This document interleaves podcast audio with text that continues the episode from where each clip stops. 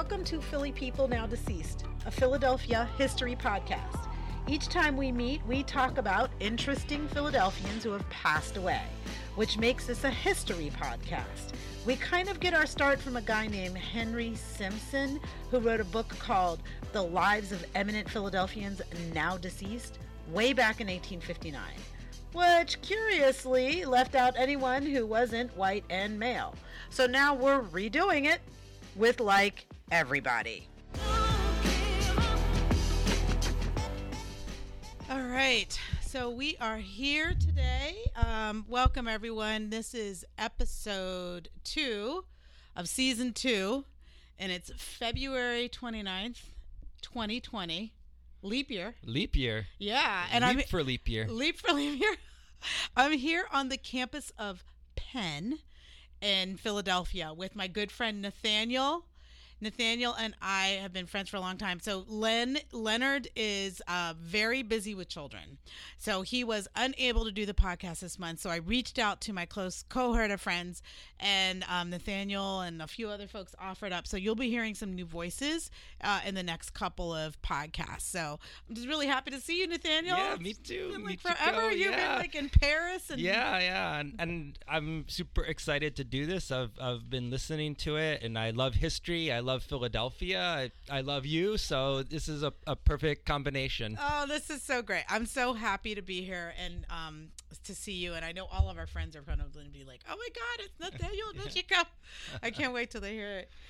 Um, okay, so the purpose, the reason, what we do in this podcast, right, is we have. I got my inspiration from a guy named um, Henry Simpson because I was reading his book. He wrote a book in 1856 called "The Lives of Eminent Philadelphians Now Deceased," which I thought was a fun title.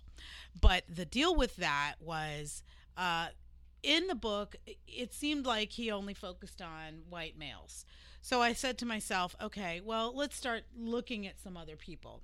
So everybody that I've looked at so far um, has not been in this book and should have been.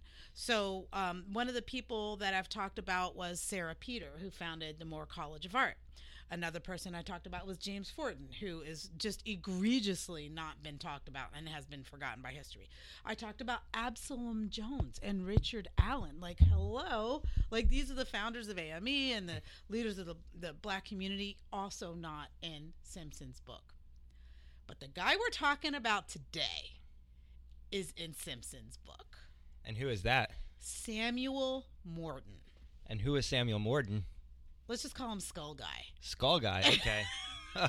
now I'm intrigued. Yeah, this is his picture, and I will post all the pictures on the website. Samuel Morton was born in Philly, and his mother was a Quaker. Father was an English Episcopalian, but his father died when he was six months old of Uh, a 1799 outbreak of the yellow fever which I know all about from listening to this podcast. Yeah, you know it's funny because t- I also do tours at AMP, right? So I was I was doing the tour today, and I thought to myself, I really love talking about yellow fever because it's like this hemorrhagic fever, and like everybody almost died in Philly. It's like so like disaster porn, and then I was like. No, I'm not going to talk about it on my tour today because there's some other viruses we're worried about right now. And uh, and funny you mentioned yellow fever because I'm here at a clinical trial at UPenn, which is ironic since we're talking about a Penn related thing.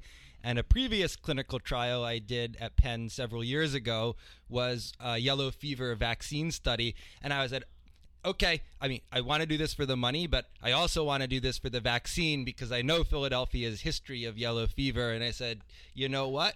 In the future climate apocalypse that might be coming, this could be a good thing to have. So, you know, the two birds with one stone. I love that you're so like motivated because of your love for Philly. Yeah. You're like, I'm, yeah. yeah. Philly destroyed yellow fever, yeah. so I'm going after yellow fever. I mean, you know, well, I'm, protecting myself in case yellow fever comes back. Dude, look, yellow fever could come back. I mean, this coronavirus is totally okay. All right, I'm sorry, going off on tangent, a little bit of a tangent, but okay, so let's get back to our buddy Samuel Morton. Okay, so obviously his mother was single with all these children. She eventually remarried a Quaker. Morton was the youngest of nine brothers and sisters. But only he and his sister survived to adulthood. Isn't wow, that sad? Like how that happens. Yeah, yeah. I mean, those early families, it's like like very few people survive. yeah. Thankfully, we have antibiotics now. Yeah, so I know, right? if you get a cut, it's just not a big Yeah. deal. Uh, he went to a friend's school, and this becomes important, right? He went to school in Burlington. So Burlington is where Benjamin Lay famously. I know Benjamin Lay, the little person Quaker that railed against slavery and, and was expelled from his congregation for speaking out against slavery. Yeah, he's and he did that at Burlington. yes. So I, I didn't know did? that. I didn't know that he did that at Burlington. He did. So I went to visit because I'm like, oh my God, Burlington's up the street from me, which is another great reason why you all should tr- trust me and cross the Delaware into New Jersey. um, but Benjamin Lay walked into um, his congregation at Burlington at the Friends meeting, dressed in a military outfit. Uh, and and he had with him a Bible, and he had filled the Bible with um, an animal skin of pokeberry juice. so when the meeting got started, he stood up and he pulled out a sword and he said something like, "This is what's going to happen to all you people who have slaves." And he plunged the sword into the Bible, and the pokeberry juice spread out all over everybody.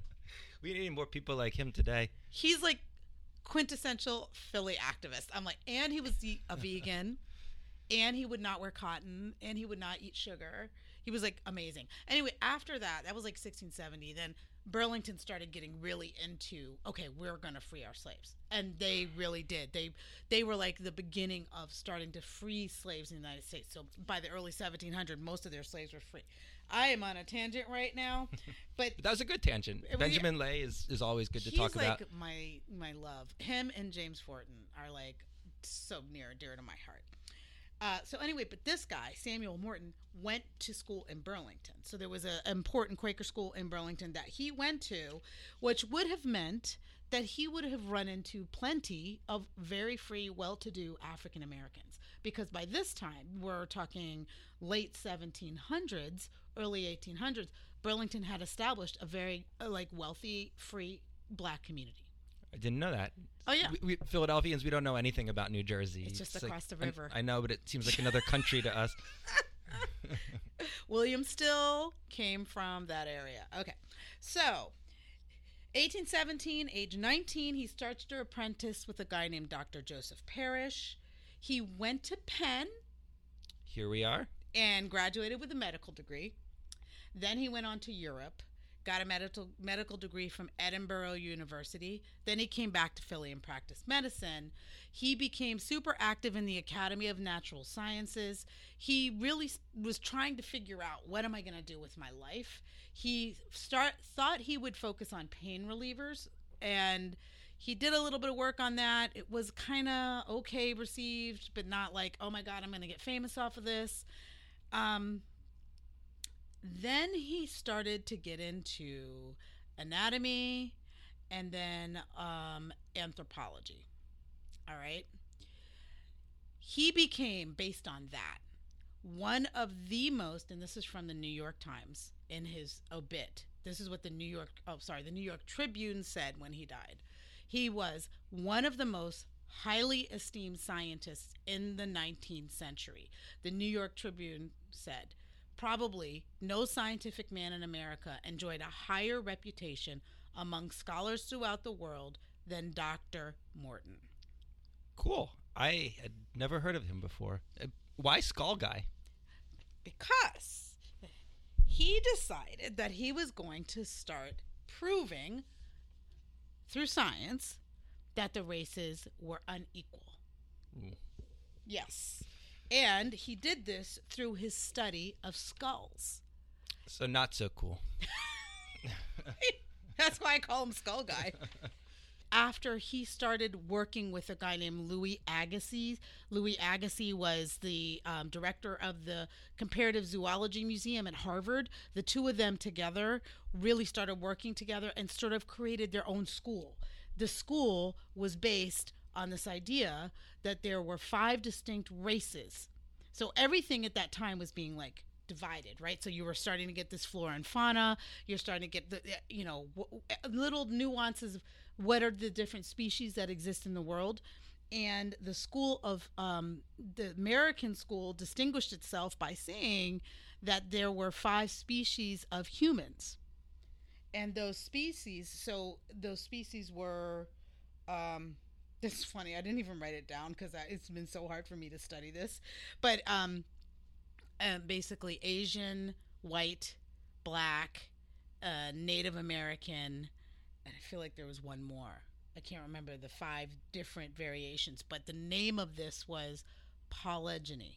Polygeny. Polygeny is this idea that there are distinct species of humans. And let me guess which one he thought was the best. But yeah, I take a good.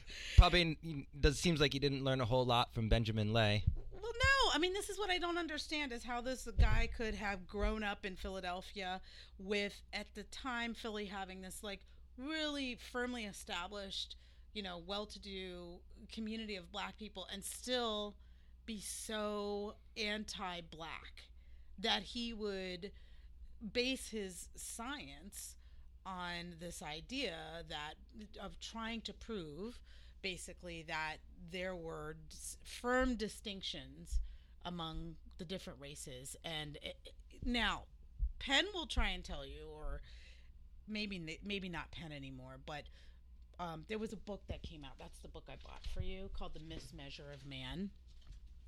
And so this guy, Stephen um, Stephen Jay Gould, who wrote this book, really came out super strong. This is like in the 80s. He came out super strong against Morton and um, really said that Morton was highly biased by anti-black ideas in his in his in his work. And I think a lot of people took umbrage at that and said maybe he wasn't, and how could he have proved that? But we're going to dig into that a little bit and just get an idea of what Agassiz and and both Agassiz and Morton were thinking, because remember the two of them were hand in hand. Um, here's a quote from Agassiz. He saw his first black person in Philadelphia, and this quote is in Gould. And um, if you wouldn't mind reading the stuff that's in the box here, so maybe starting from about here to there, that is Agassiz's impression of black people when he first came to Philadelphia and saw his first black person. It is impossible for me to reprocess the feeling that they are not of the same blood as us. In seeing their black faces with their thick lips and grimacing teeth, the wool on their head, their bent knees, their elongated hands, their large curved nails, and especially the livid color of the palm of their hands. I could not take my eyes off their face in order to tell them to stay far away. And when they advanced that hideous hand towards my plate in order to serve me, I wished I were able to depart in order to eat a piece of bread elsewhere rather than dine with such service. What unhappiness for the white race! To have tied their existence so closely with that of Negroes in certain countries. God preserve us from such a contact. Agassiz to his mother, December 1846. It's from the Standard Life and Letters, compiled by Agassiz's wife, omits these lines in presenting an expurgated version of this famous letter. Other historians have paraphrased them or passed them by. I recovered this passage from the original manuscript in Harvard's Houghton Library and translated it verbatim for the first time, so far as I know. Apologize for the mispronunciations. So, if, if Agassiz was the idea guy, Morton was the data guy. Okay. So Morton then set out to prove that the races could be ranked with the skulls. With the skulls. So what he his basic assumption was that brain size equaled intelligence. Which we know is not true. It's not true. I mean, you can look at Einstein's brain and it was average size. You can look at an elephant and it's much bigger than ours. Although elephants are pretty smart. Elephants are smart. So are whales. Yes. And they have big brains. Yes. But I wouldn't base my science, my scientific conclusions on on that data, though. That's what he did, though. And um, so what he would do is um, he would take a skull and he would fill it with um, a small thing, either a mustard seed. And he, he tried that at first, and he felt like it, it didn't work well. So then he switched to BB guns, like BB Mhm. BBs, um, and he had people start to send him these skulls. So he, he just collected skulls. Yeah, and people knew about it, and they would go out and like you know they would raid Native American burial grounds and send him skulls. They would send him skulls from um, people who had died in insane asylums. They would send him skulls from um, slaves and plantations. Sounds like he was a real charming guy. People say he was a nice guy. I mean, you know, they he- say that about a lot of people. exactly. And he was he was really well respected. So he like he had high positions in the national academy of science. He um, obviously graduated from penn had a close connection with with penn. Um, but this is what he thought. And um, so he would get this tabulation of sizes of skulls. And he published these two books one called crania egypti- uh, Egypt, sorry Ed- egyptiaca which is basically the skulls of people from egypt. And what he was trying to prove was and, and he thought that these skulls were all white people from egypt right? So because there's a lot of white people in Egypt, you know. well, because e- Egyptian civilization was all white, right? So, I mean, I'm, I'm putting my hands in the Yeah, air so with quotes. Lots, I mean, we're lots of quotes and sarcasm. we're here, being so- very yeah. facetious right now. Um, but I mean, let's just be honest. I mean, black civilization, e- E- Egypt is a black civilization. And and so I think what you know Napoleon and others had a hard time accepting that, and uh, you would see things like Napoleon shooting off the noses of sphinxes because they looked African, D- different things like that. But he, yeah, interesting maybe this is a tangent but interesting anecdote about napoleon. One of uh, his best generals was actually a black man who served in the egyptian campaign when napoleon invaded egypt. And all of the egyptians thought that this guy was the leader of the french armies compared to this you know shriveled little white guy and napoleon was extremely jealous of this and never forgave him and basically cast him out of his favor actually his, his name was alexander dumas who is the father of the author of the three musketeers that's Yeah. fantastic story. And a lot of people don't know that Alexander Dumas is black. yeah What Count of Monte Cristo is like my favorite. I love that story. he actually based a lot of the writings on the story of his father, who was this very gallant, dashing cavalry officer uh, that was black and was one of Napoleon's generals. And I said, basically, made Napoleon jealous. Golly. Yeah, another tangent. Yeah, You know, lots of tangents. Joseph Bonaparte lived here in I knew that. I know that. Yeah. Yeah. And there's a Bonaparte house uh, that, that has like a historical marker. I think it's on 10th Street. Um, and he and Stephen Girard and some of the other French folks that came over for the revolution had like a little French community going on here. Getting back to our buddy Yes. Morton. Okay, so um, does skull size determine intelligence? Uh, we don't really think so in this room, but Morton really did believe that.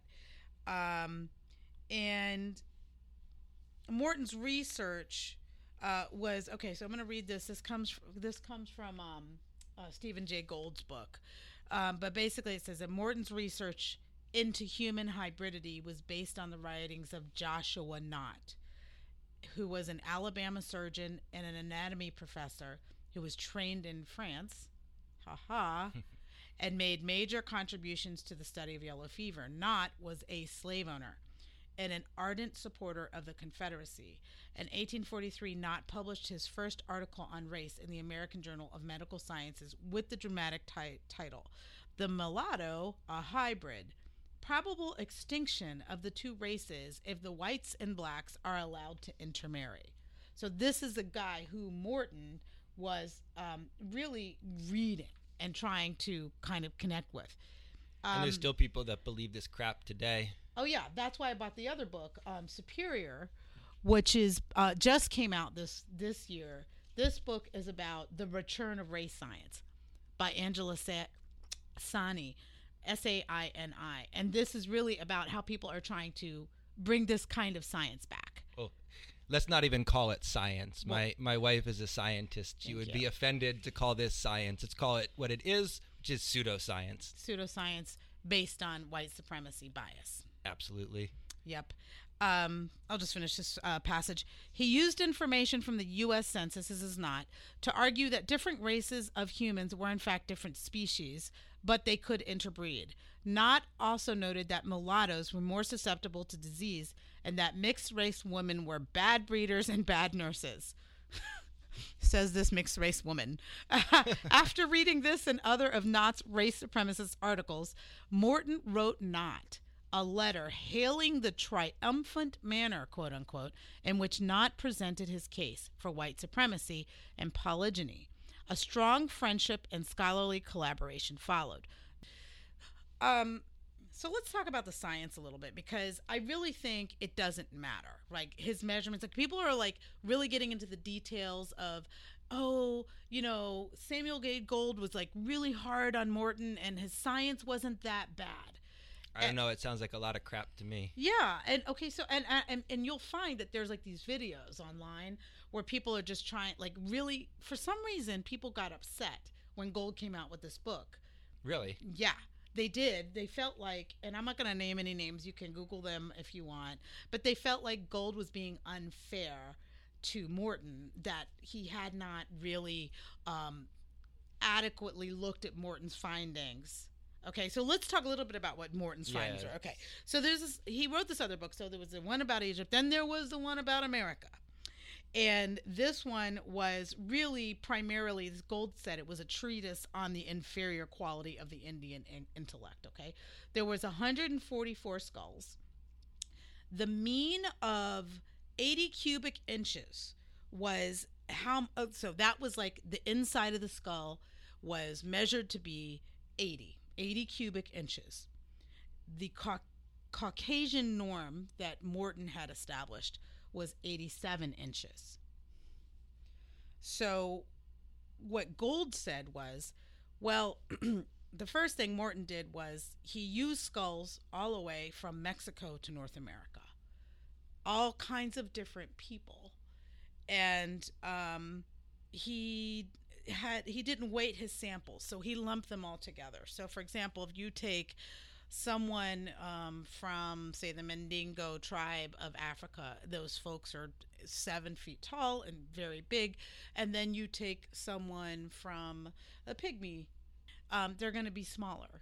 And so you have to sort of establish scientific weights in your measurements for the fact that these different groups of people are like anatom they have different anatomical anatom anatomical sizes some are big, some are large, um, and they're from distinctly different groups. But Morton l- lumped them all together and said they were all Indian.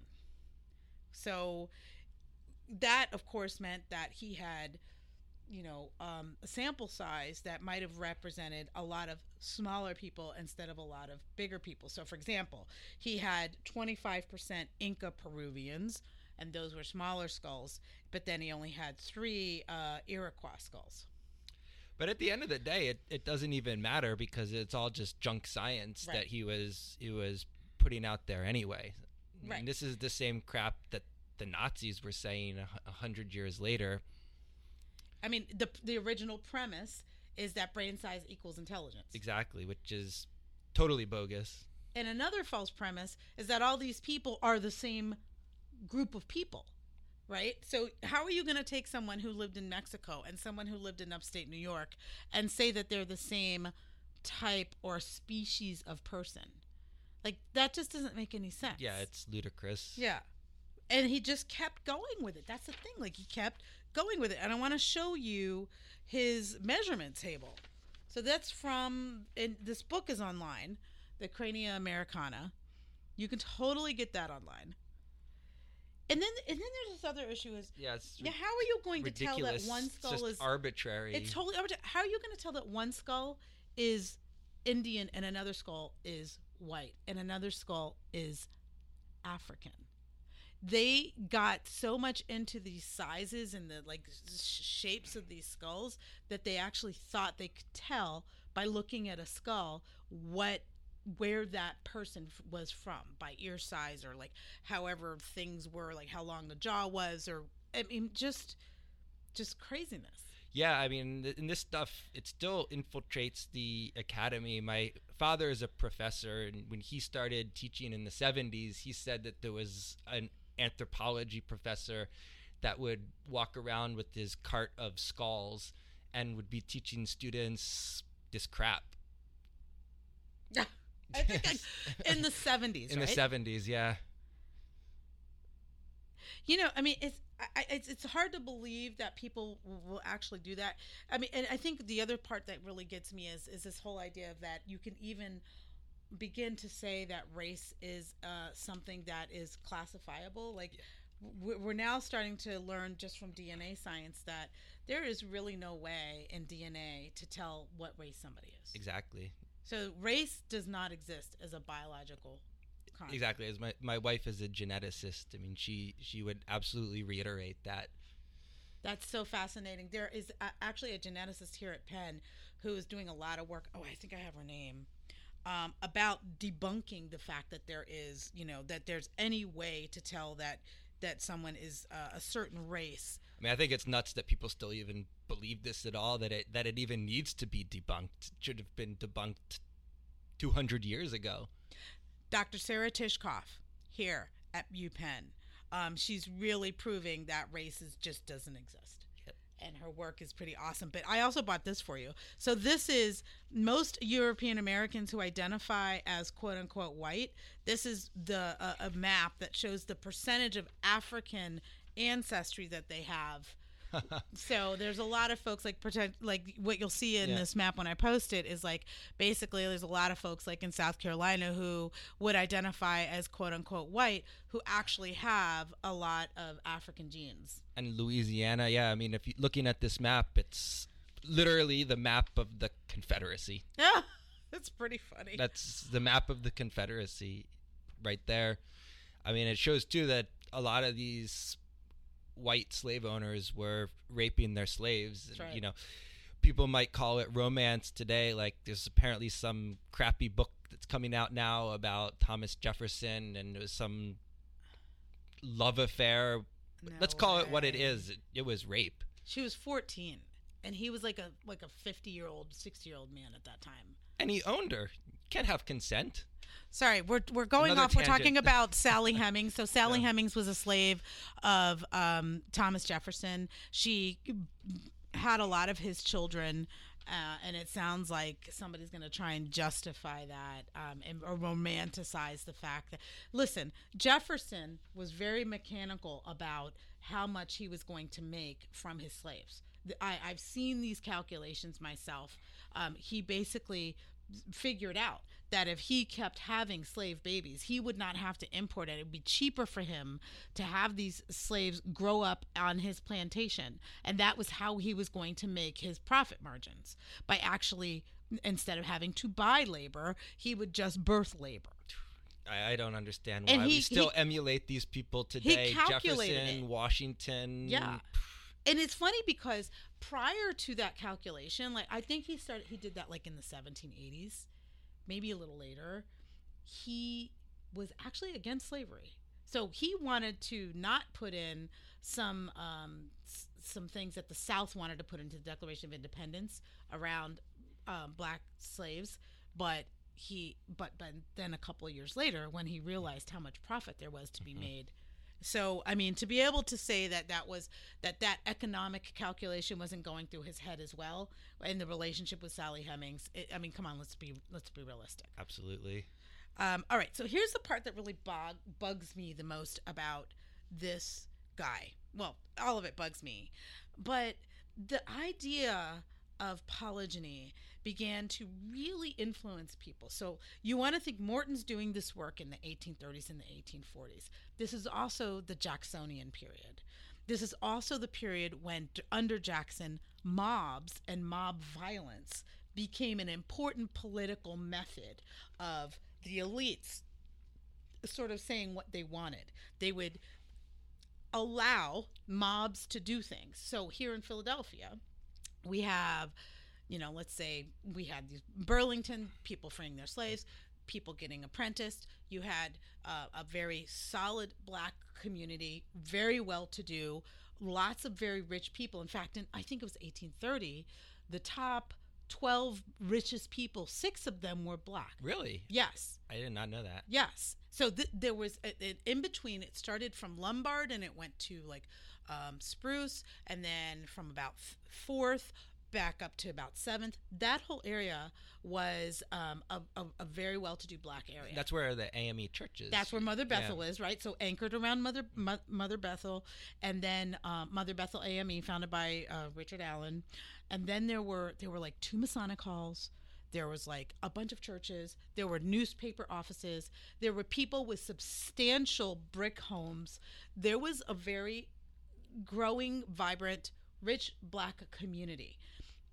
And it's interesting that we had this blackface thing happen at the Mummers because what what this community would do as if you watch any Jane Austen film you are going to see the angst around marrying your daughter into the right family. So what you do is you get your daughter all dressed up and everybody goes to the balls and you try and hook your daughter up. So the same thing was happening in the black community here. You had women coming out of you know three generations of wealth and everybody wanted to marry them off appropriately to the right type of person. So you would have a ball and you'd get all dressed up and they were called fancy balls. And you started to see the rise of anti-black mobs even in sort of the political cartoons where there was this there was actually a guy did i bring this picture no i didn't but um you started to see this kind of in the papers and in the mobs starting to get really upset with the fact that black people were doing so well Yeah, there was even a riot, and I forget the years. It was the 1830s, 1840s, the Lombard Street riots, which was a, a race riot. it, it, i wouldn't call it a race riot i would call it a? A, A, a ri- lynch mob. a lynch mob Yeah. that's what i don't think that black Yeah. folk were rioting against No, white folks exactly. Yeah, But I do think that yeah. black people actually started to like arm up and come together. But it, it really generated from, you know, these white mobs going up against rich black folks. And you see today, the mummers call their their groups the fancies Mhm.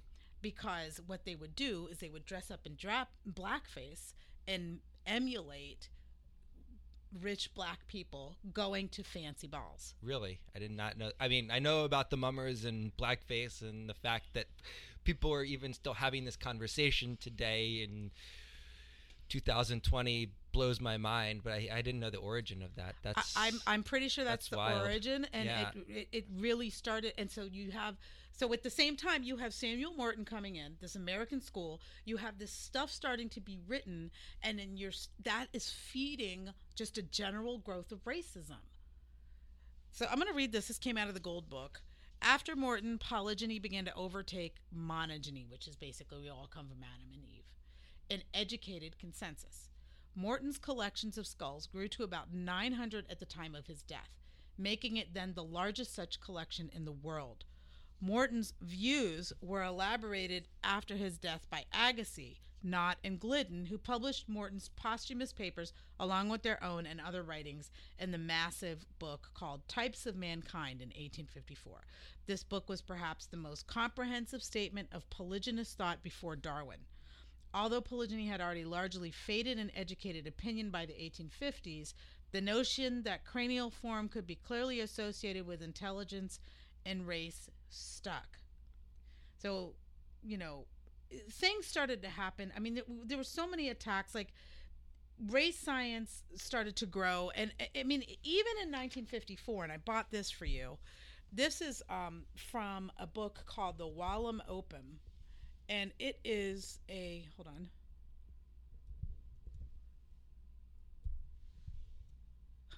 okay it is a um taking race science to the next level. So basically the Walam Olum is a Lenape Um, a guy s- said he found some Lenape um, uh, ideology and some visuals, iconography that would describe sort of the Lenape view of the universe. He published it in a book called The Walam Olum.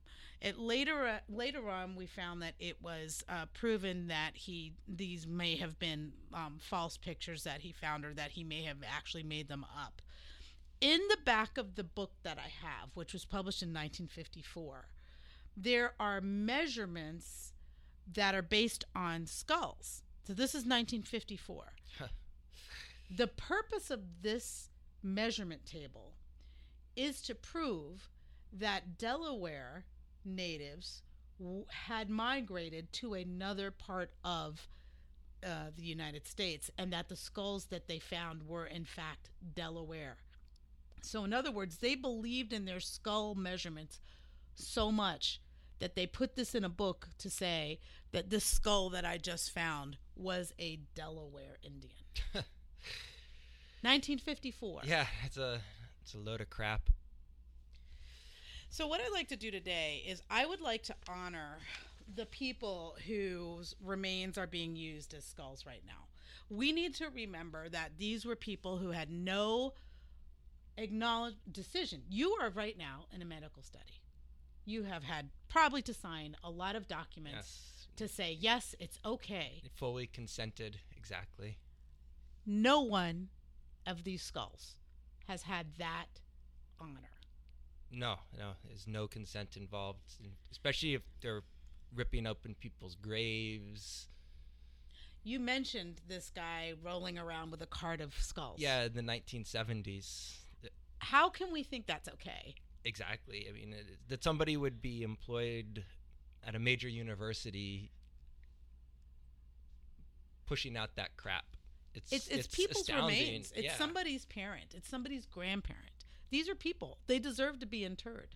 And uh, the the reason I found out about this um, whole Samuel Morton thing was that Penn students here actually formulated a petition to say that the skulls that they have here at, at Penn They still have this. They still have Morton skulls here at They Penn. still have Morton skulls here. Yes, they do. Um, and let me see. The guy's name was Abdul Ali. Sorry, Abdul. Oh man, I don't have his name in here. I Abdul Ali Muhammad. Abdul Ali Muhammad. They said that um, they wanted the skulls to be properly reinterred because many of them had come from sort of slave population. So, so the native um, skulls are covered under an act called the Native American Graves Protection and Repatriation Act. It's called NAGPRA. And those skulls are actually, if they can determine where the skull came from, they're getting returned under NAGPRA. So if you go to like Penn Museum, Mhm. Penn Museum has a whole collection of skulls. So if you go to Penn Museum site, you'll see that they have a nice NAGPRA page. They have a good NAGPRA person.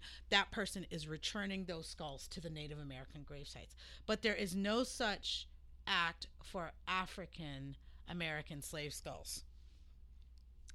Um, I just want to read this just to give Penn some some credit for having returning this stuff.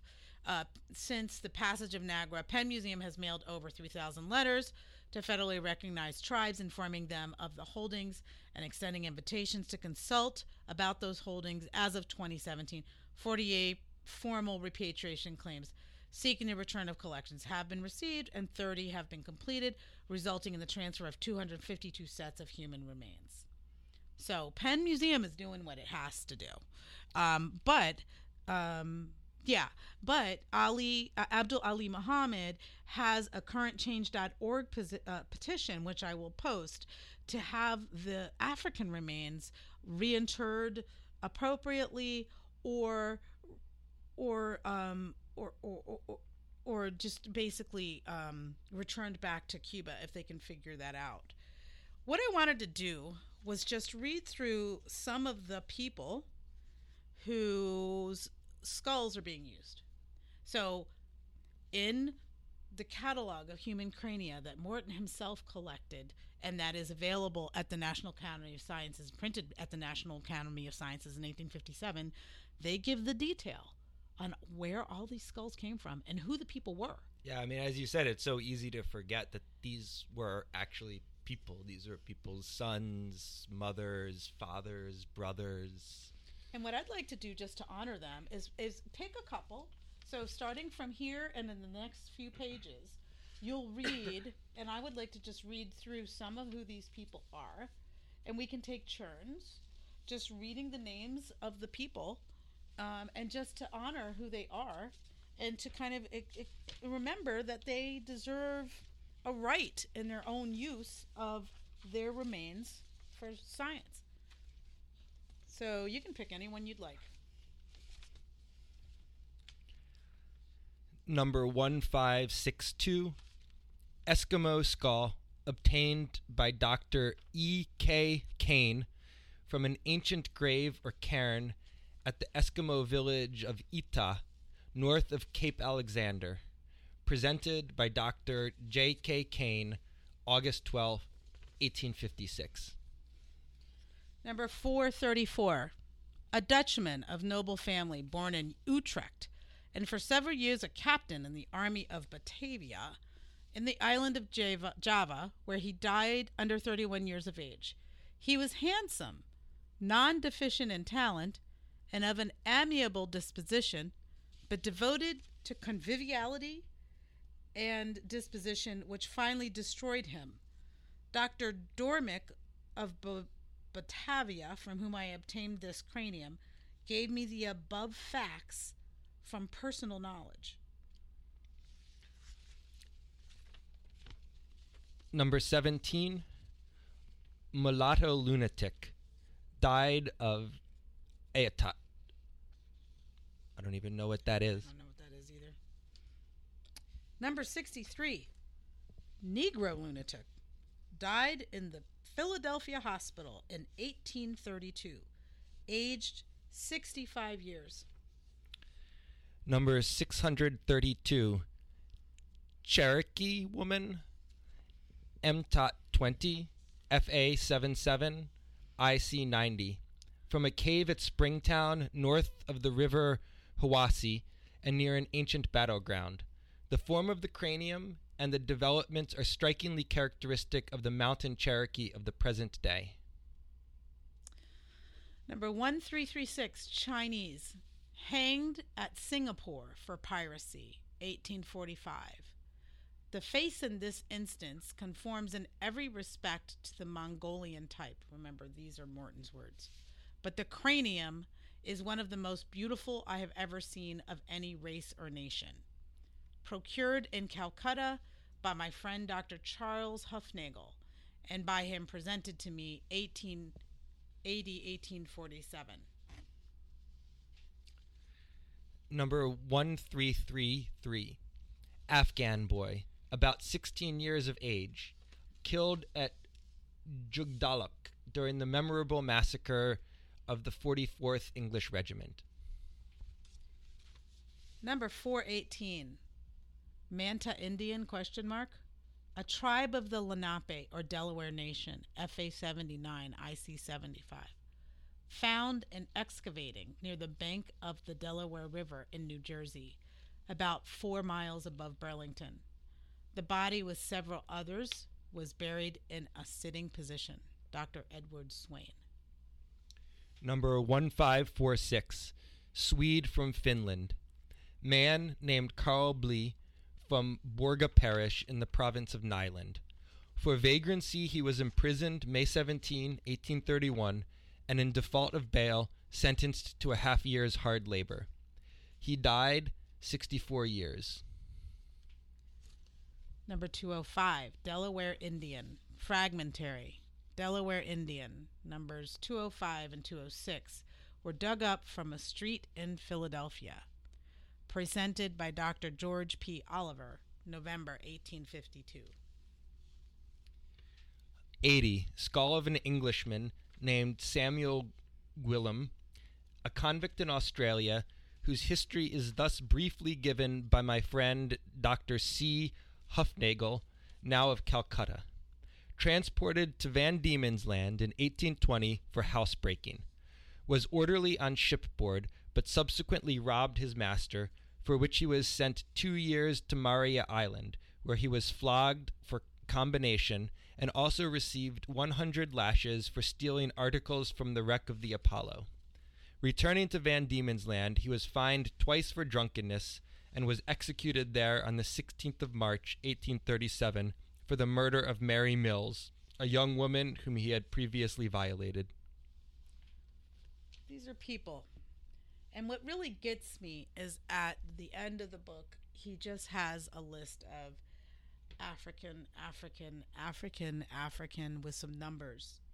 And there's like 20 of them and or 30 maybe and you just know that they came from Cuba from a, a, a plantation or some plantation in the south and you think these folks um, traveled uh, probably in the middle passage worked to the bone on somebody else's uh, plantation never got anything for it and then even in death they are being used by science and i think that these skulls we need to understand that these people need to be re-honored and need to have a sense of um, their own agency even in death Yeah, absolutely.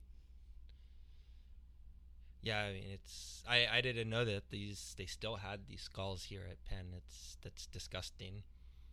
yeah i mean I, there's they've got to figure out a better way of dealing with them i think nagpra is great in that they are being returned um, but there needs to be either similar legislation or penn should just Do the right thing. do the right thing, right?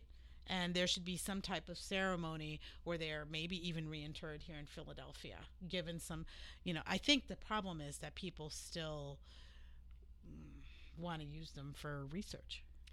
I mean, even just a few years ago, down speaking of the Lombard Street area, they, they were wanted to build a parking lot or something on a African American graveyard. That's right.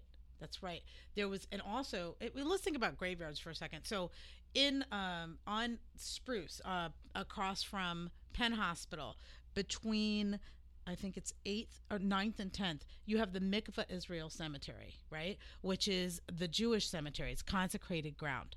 It never moved, but Eden Cemetery in in um, out in North Philly, that had to move from Mother, um, sorry, St. Thomas Episcopal Church had a burial ground that was also consecrated ground. It's where James Forten was originally buried, and for some reason, all of those people had to get reinterred out to Eden Cemetery.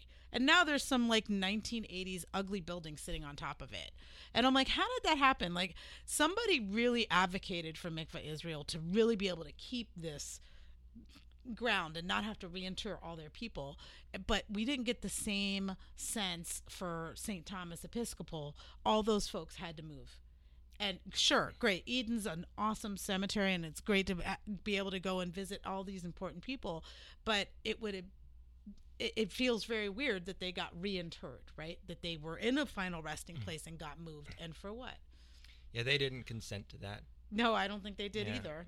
Uh, there's a great Philadelphia lawyer, activist, Michael Coard, Yeah. who uh, we know Yes. from representing a lot of activists uh, pro bono uh, who engage in direct action and civil disobedience. But he's also very well known for the Avenging the Ancestors Coalition. That's right. And uh, he's always been very, very much at the forefront of, of talking about a lot of these these same things we're talking about today. Yeah, they do great stuff. Um, what did he do on Independence Mall? I think he was able to say With the um, Washington House. with the Washington Mhm. slaves, right? So Washington would circulate his slaves just before they hit the six months mark, where they would have been freed in Philadelphia. He would send them back down south, um, but a lot of them escaped. Ona Judge never was found again. A new book just came out about her. Yeah, yeah. And I just imagine her just living it up somewhere. I mean, um, and his chef Hercules used to walk down, you know, Philadelphia streets looking awesome, mighty fine. Um, but yeah, I mean, maybe we should talk to Michael Coard for the next one and see if he'd be willing to talk about what he's doing there. But yeah, I wonder if he even knows about these skulls. It'd be good to reach out to him and maybe and say, listen, dude, let's get some legislation going. Yeah, totally. Let's try and do something. But in the meantime, um, those of you who are listening, you can go to the change.org site, search for Penn uh, Abdul Ali Muhammad uh, has created that. And again, I'll post it to Twitter and I'll post it to the Facebook page so that you can go and please sign, right? I mean, the more people who are aware of this, the better. Um, and the there's ability to take action on it right now. Does this surprise you at all about this guy? Unfortunately, no.